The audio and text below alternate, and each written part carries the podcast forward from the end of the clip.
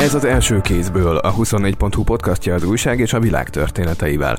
Szokás bizonyos időszakokból egy szófelhőt rajzolni, hogy milyen kifejezések hangzanak el a legsűrűbben. Ha az évelejéről készülne egy ilyen Magyarországon, akkor azon az infláció és tótandi ruhája mellett az akkugyár jó nagybetűkkel szerepelne. Ma ezekről lesz szó, először környezetvédelmi, aztán meg gazdasági szempontból. Ha, hogyha történik egy ilyen beruházás, akkor itt a, a termőföld az gyakorlatilag megsemmisül, és ezt nem nagyon lehet visszafordítani. Mondjuk a szocializmus kori rozsdaövezeteknél ezt tökéletesen látjuk.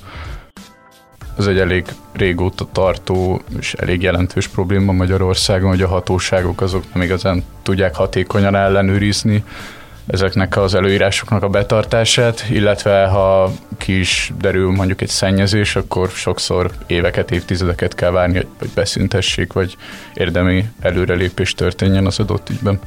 2027-re talán ilyen negyedik helyen lehet Magyarország a globális gyártási kapacitás 2%-ával. A negyedik az EU-ban. A világon. És ebben a tanulmányban éppen Magyarország szerepel ott elsők között, amelyeket a leginkább érinthet a, a kínai beruházásokat, ha nem is minden esetben törlik el, de könnyen elképzelhető, hogy mondjuk kisebb projekteket fognak csak megvalósítani. Én Pál Zsombor vagyok, ezúttal is én kérdezek.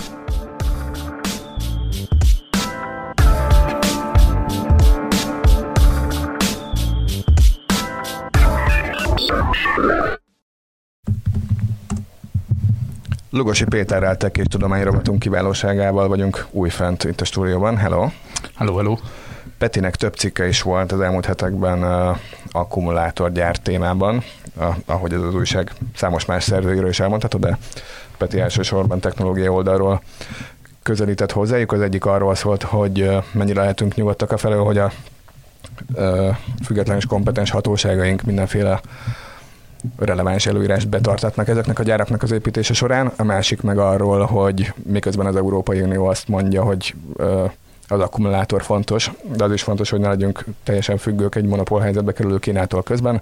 Miért van az, hogy mindenhol kínai akkumulátorgyárak épülnek, és milyenek tudhatnának épülni helyettük. De kezdjük a közepén. Idézek egyet Dedák Dalmától, a WWF Magyarország környezetpolitikai szakértőjétől, azt mondja ő az akkumulátorgyártásról, hogy az ágazat nagy erőforrás igénye, valamint Magyarország kismérete és medence jellege miatt nagyon gondos tervezésre van szükség. Tekintettel arra, hogy a Nemzeti Stratégia is foglalkozik az akkumulátoriparággal, a jogszabályok alapján országos környezeti értékelést kellett volna végezni, de ettől függetlenül is illene legalább valamilyen módon felmérni a rendelkezésre álló természeti erőforrásokra vonatkozó szempontokat, hogy lássuk hová, milyen típusú gyárak telepítése lenne hatékony és kockázatmentes, ez nem történt meg minden igényt kielégítően, és itt felsejlik valami abból, hogy Delek Dalmának valószínűleg brit típusú neveltetése is lehetett, amikor azt mondja, hogy nem kielégítően történt meg, megtörtént bármilyen mértékben? Hát igen, itt ugye az, az alapvető probléma vagy kifogása a, a WWF-nek, meg más, más civil szervezeteknek az az, hogy most ugye itt a, a CATL nevű kínai gyárnak, ugye a debreceni beruházásáról beszélünk, hogy itt igazából ez egy több fázisú beruházás, és fázisonként ugyan megtörténtek a hatástanulmány elvégzése, de együttesen nem nagyon néztük meg, hogy milyen hatásokról lehet szó. Ez egyébként az ő értelmezésük szerint ez szembe is megy az uniós előírásokkal, úgyhogy mondhatjuk azt, hogy bizonyos mértékben megtörténtek ezek a kiértékelések, de igen, nem minden igényt kielégítően. Így a napi közbeszédben, amikor nem technológiai művelt emberek, hanem mondjuk közéleti indulatoktól is fűtött emberek beszélnek erről, gyakran hangzik el az, hogy a három fontos dolog közül, ami egy akkumulátorgyárhoz kell, rengeteg kékgalléros munkaerő, víz, valamint elektromos áram. Azért nagyon jó ötlet, hogy Magyarországnak pont ez jutott eszébe, mint kitörési ágazat, mert hogy egyikből sincsen sok. Igen, ez elég komoly probléma lehet, meg hát egyébként ugye nyersanyagokból se igazán bővelkedünk, ha már itt tartunk. És ugye itt, ha Debrecenhez visszatérünk, itt vízügyi szempontból különösen vannak aggályok. Ugye itt a vízkivétel miatt eleve elég nagy probléma, hogy a, a víz az egyre mélyebbre érhető el, emiatt egy süllyedés is zajlik itt, és ugye kérdés, hogy ez milyen hatással lesz, hogyha ide telepítik ezt a gyárat. Ugye a kínai részről elhangzott, hogy nagy részt ilyen 70% körül gyakorlatilag hulladékvizet akarnak újrahasznosítani, tehát emiatt nem kell aggódni, de hát az adatok meg, a, meg az ígéretek azok elég sok esetben ellentmondásosak. A hulladékvíz a szennyvizet jelent, vagy óriási esővíz gyűjtő hordókat a CETL udvarán? Akár szennyvizet, de mondjuk mit tud, itt nem csak arra kell gondolni, hogy, hogy háztartási, hanem mondjuk, nem tudom, egy, egy ipari parkból származó, egyébként hűtővízként használt vízről van szó. Szintén a WWF-es dalma mondja, hogy meg a Debrecen környéki tiltakozásokban is visszatérni velem, hogy a művelésből kivett területek, aminek a tetejére ráraknak egy gigászi akkumulátorgyárat, azok termőföldként megsemmisülnek. Ez mit jelent, hogy így minden élet és tápanyag kiveszik belőlük attól, hogy van rajtuk egy épület, és hogyha 40 év múlva revidáljuk az álláspontunkat, és arra gondolunk, hogy mégis inkább kukoricát kell termeszteni Debrecen mellett, akkor nem lehet már? Hát így nagyon leegyszerűsítve, igen, erről van szó. Tehát Velem csak a... nagyon leegyszerűsítve fogsz tudni erről beszélgetni.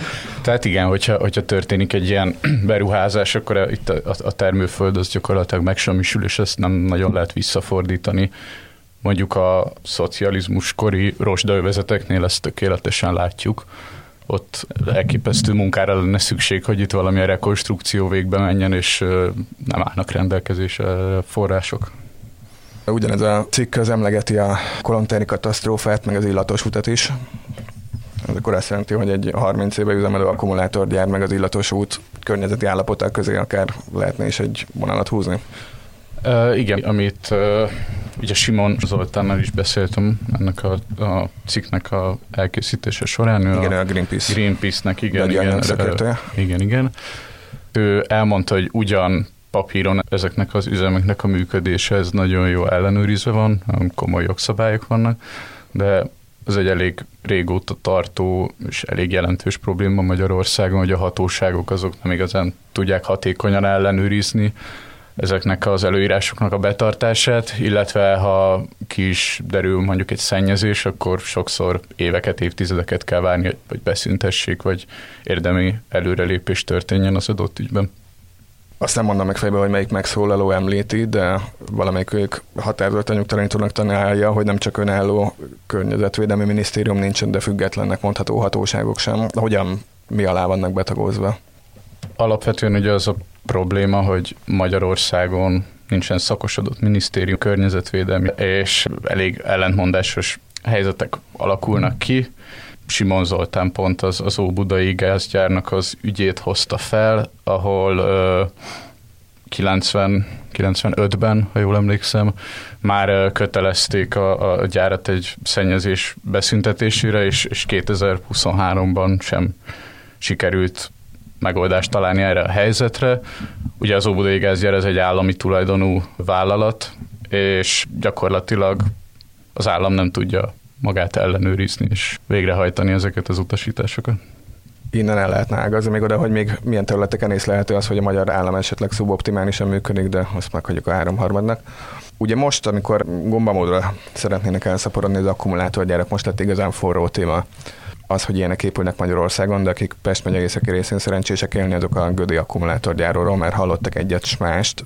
Mik vannak a talajban, azok micsodák, hogy kerülnek oda, miért para, hogy ott vannak, és ki fogja őket kivenni onnan?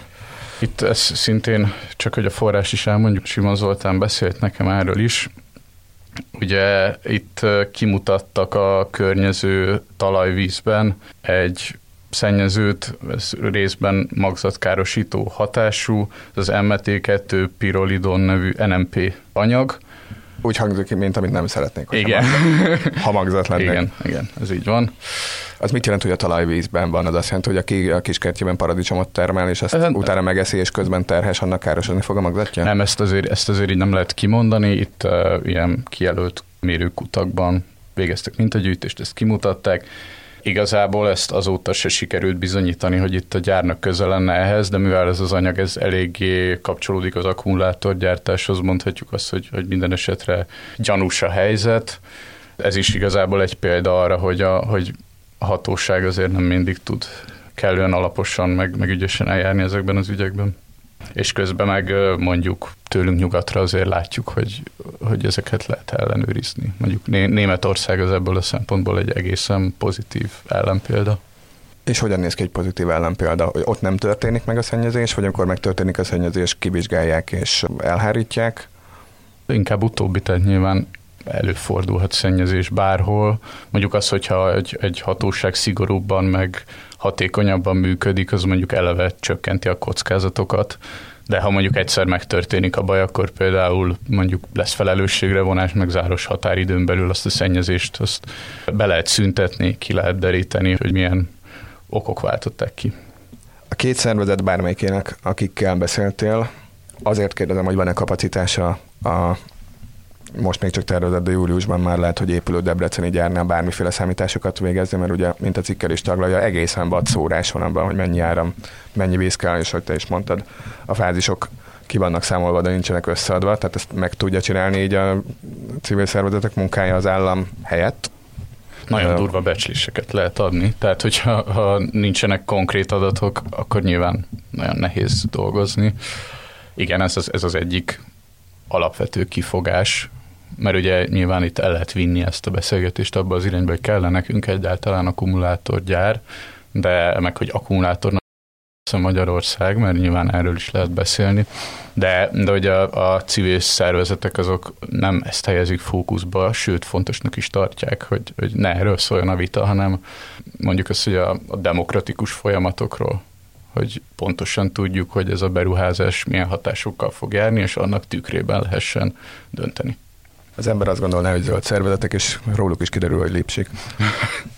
Van egy olyan közcíme is, a cikkednek és igen jogosnak tűnik, hogy kell -e egyáltalán ennyi akkumulátor. Ugye Magyarországon fajlagosan sok autógyár van, meg a motor és autó összeszerelésre nagy mértékben épít a gazdaság, és ugye van egy olyan céldátum, ami majd meglátjuk, hogy a német autógyárak kilobbizzák-e, vagy nem, hogy 2035-től ne lehessen belső égési motorral ellátott járművet értékesíteni az EU-ban de valamikor egyszer csak meg fog ez történni. Szóval hogy tényleg az van, hogy évtizedes, több évtizedes táblatban a mi autóiparunk az összeomlana, ha ne adj Isten Lengyelországból kéne idehozni egyébként nem létező vasútvonalakon az akukat. Itt amennyire értem, nem is feltétlenül a, a hazai elektromos autógyártás az, ami fókuszban van, hanem itt tényleg, hát mondjuk az, hogy minimum regionális tényezővé szeretne válni Magyarország az akkumulátorgyártásban. Ugye, ha globális szinten nézzük, akkor Kína most abszolút király ezen a, a piacon. A teljes globális kapacitást nézzük, ilyen, ha jól emlékszem, 22-ben ilyen 77 százalék az, az, az kínai volt. Tehát az egészen biztos, hogy ez egy növekvő iparág, egyre nagyobb igény lesz elektromos járművek iránt, ez magával fogja húzni az akkumulátoripart nyilvánvalóan, illetve a tárolási, energiatárolási kapacitást is növelni kell. Ugye az, hogy megtermeljük napelemmel az áramot, az nagyon jó, de mondjuk azt akár most itthon látjuk, hogy a hálózat önmagában biztos, hogy erre elég, hanem tényleg, tényleg tárolókapacitást is ki kell építeni. Úgyhogy igen, elég, elég komolyak a magyarországi tervek, nagyon jelentős gyártási növekedéssel számolnak. Egyébként ez egy zárójeles megjegyzés, hogyha ez meg is valósul, azért ezt nem lehet mondani, hogy mit bármilyen módon felvetnénk a versenyt mondjuk Kínával. Németországban is, csak hogy a kontinens nézzük, elég komoly tervek vannak, Lengyelországban is, Svédországban is, úgyhogy így uh, olvastam ilyen előrejelzés, hogy 2027-re talán ilyen negyedik helyen lehet Magyarország a globális gyártási kapacitás 2%-ával. A negyedik az EU-ban. A világon. Bizony. Első az nyilván továbbra is Kína, jól emlékszem, ilyen 69% környékével, és azt követni az az Egyesült Államok, 10%, Németország az ilyen 6% körül, és akkor ott lenne Magyarország a negyedik helyen. És rögtön utána egyébként Svédország, Lengyelország, tehát az EU-n belül ott egy eléggé hasonló termeléssel álló csoport lenne. Át is evezhetünk a kínai szára ennek a dominanciának, mi a történeti oka? Hát ugye így egy, egy kicsit, kicsit visszamegyünk az időbe, ugye így a, az akkumulátor fejlesztés, az így a 70-es, már most ugye nyilván a elektromos autók akkumulátorról beszélünk, az így igazából így a 70-es években kezdődött meg, és úgy 90-es évek elejére jelentek meg a piacon az első ilyen funkcionális termékek, és Kína az így nagyjából 90-es évek közepén mondhatjuk azt, hogy kezdett el így ezen a, a területen megjelenni. Nyilván nagyon komoly állami hátszele van ennek az iparágnak Kínában, és ami igazán az erejét adja a, kínai akkumulátoriparnak, az az, hogy gyakorlatilag az egész ellátási láncot ledominálják. Itt benne van az, hogy mondjuk elég sok alapanyag az felelhető Kínában, ami meg nem az, hát mondjuk az, hogy a kínai befolyás erősen megjelenik azokban az országokban, ahol ezek a lelőhelyek találhatóak. Kongói Demokratikus Köztársaság ugye egy elég fontos kobalt lelőhely például, itt rengeteg kínai vállalat van jelen ezeknél a bányáknál. És hát akkor ugye innen a nyersanyagoktól felfele mindenhol jelen vannak. A világon most a tíz legnagyobb gyártóból hat, ha jól emlékszem, az, az kínai, és ez a CATL, ugye akik jönnek Debrecenbe is, ez abszolút a, a vezető. Azt te megnézted, hogy milyen hátterű cégek? Amikor arról beszélünk, hogy a, a kínai állam gyarmatosítja Fekete-Afrikát, meg Latin-Amerikát, akkor az államról beszélünk, és ugye vannak olyan fajta kínai monopól cégek, vagy nagy cégek is, mint nem tudom, a telekommunikációban az ETL, ami annyira közvetlenül katonai és állami, hogy egymás után tiltják ki őket mindenféle nyugati országból a nemzetbiztonsági kockázatok miatt, meg vannak olyanok is, mint a, nem tudom, az Alibaba, ami olyannyira piaci cég, hogy a pártállam az megfegyelmezi a vezetőjét és a migrációba kényszeríti, hogy ezek a cégek hol helyezkednek el ezen a skálán. Inkább azt mondanám, hogy az Alibaba irány. Nyilván azért így is óriási az, az állami befolyás ezekben a cégekben, meg az állami segítség mögöttük a felvezetésben mondtam, hogy van egy olyan törekvés, hogy az EU, amikor szintén ráébred arra, hogy az akkumulátorok fontosak lehetnek a közlekedésben, függetlenedni próbál az ellátási lánc minden szintjén Kínától, és hogy ironikus módon mire ezt megtehetné, addigra valószínűleg az fog történni, hogy ami kapacitást össze tudna szipkázni a világból, az inkább az Egyesült Államok felé fog vándorolni, mert hogy egyszerre ébredünk, és ők erősebbek és nagyobbak. Hogy néz ki a folyamat? Igen, a Egyesült Államokban tavaly augusztus, 2022. augusztusában fogadták el ezt a inflációcsökkentési törvényt, IRA, melyről egyébként Tóth Bálint a kollégánk írt egy nagyobb cikket, ha, ha valakit így érdekel részleteiben. Meg is fogja találni a podcast alatt, hogyha 24.hu nyitó oldaláról találja meg ezt a podcastot. Nagyon szuper. Szóval igen, ezt, ezt ugye 2022. augusztusában elfogadták, ezt ha így nagyon le akarjuk megint egyszerűsíteni, akkor ez igazából, uh, mivel már Joe Biden kampányolt ilyen zöld újraindítási, klímavédelmi nagy csomag, ennek egy rendkívüli módon lebutított, megnyírbált um, változata, mondhatjuk ezt, és ennek következménye, meg lényegi része az a elektromos közlekedésnek a támogatása, akár állampolgári, akár cégszinten, és hát ez gyakorlatilag vonza magával, hogy a akkumulátoripart is fel kell lendíteni. És hát mondhatjuk azt, hogy ez, ha nem is hadüzenet, de mindenképp egy komoly, komoly vetértársat teremtettek ezzel az EU-nak, Kérdés, hogy, hogy a, a uniós akkumulátor terveknek ez mennyire fog keresztbe tenni. Azt egyébként lehet látni, hogy ez, ez már most felkeltette a nagy kínai szereplőknek az érdeklődését. Mm, épp a CATL egyébként a Forddal fog közösen egy akkumulátorgyárat építeni az Egyesült Államokban. Cikkednek a végkicsengése azt is megpendíti, hogy lehetséges, hogy aggódó utónosra kell váltani azoknak, akik nagyon szeretnék, hogy Debrecen környékét lebetonozzák és telerakják akkugyára, mert hogy mindenhova nem tud a a akkugyárat építeni, és lehet, hogy a Ford az fontosabb lesz nekik, mint a nem létező hajdúsági munkaerő problémák orvosolása. Mennyire kell aggódniuk? Pont a március elején jelent meg egy ilyen előrejelzés, hogy milyen hatásai lehetnek ezeknek az amerikai infláció csökkentő törvénynek, és ebben a tanulmányban éppen Magyarország szerepel ott elsők között, amelyeket a leginkább érinthet a, a kínai beruházásokat ha nem is minden esetben törlik el, de könnyen elképzelhető, hogy mondjuk kisebb projekteket fognak csak megvalósítani. Úgyhogy Hát ha, ha csak azt nézzük, hogy mennyire válhat akkumulátorhatalomá Magyarország, könnyen lehet, hogy ez az IRA-nek épp mi leszünk a legnagyobb vesztesei. Mármint abban az olvasatban, amiben az a győzelem, hogyha ha, ha pusztán a gyártást vesszük. Igen, hogyha a Vas és Acélországa helyett a világ negyedik akkugyártó hatalmának lenni győzelemnek számít. A nagy függetlenedés közben, amit ugye 2035 üzött volna ki az EU, van olyan ország, olyan projekt, amiben nem kínai technológia és tőke mozog?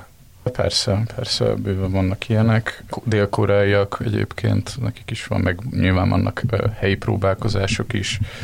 Igen, ki sem mondtam a Samsung nevét Göd kapcsán, de ők igen, a dél Igen, igen, igen. Ugye ezzel a Gödi gyárral egyébként már most is így eléggé az élvonalban vagyunk gyártást tekintve. Vannak, vannak, vannak, de azért a, a kínai befolyás az egy kicsit ilyen ellentmondásos módon így is pont a nagy függetlenedés közepette baramira megjelenik ugye az EU-n belül. Úgyhogy igen, azért van ellentmondás a történetben. És nyersanyag egyébként van Európán belül? Litium vagy kobalt?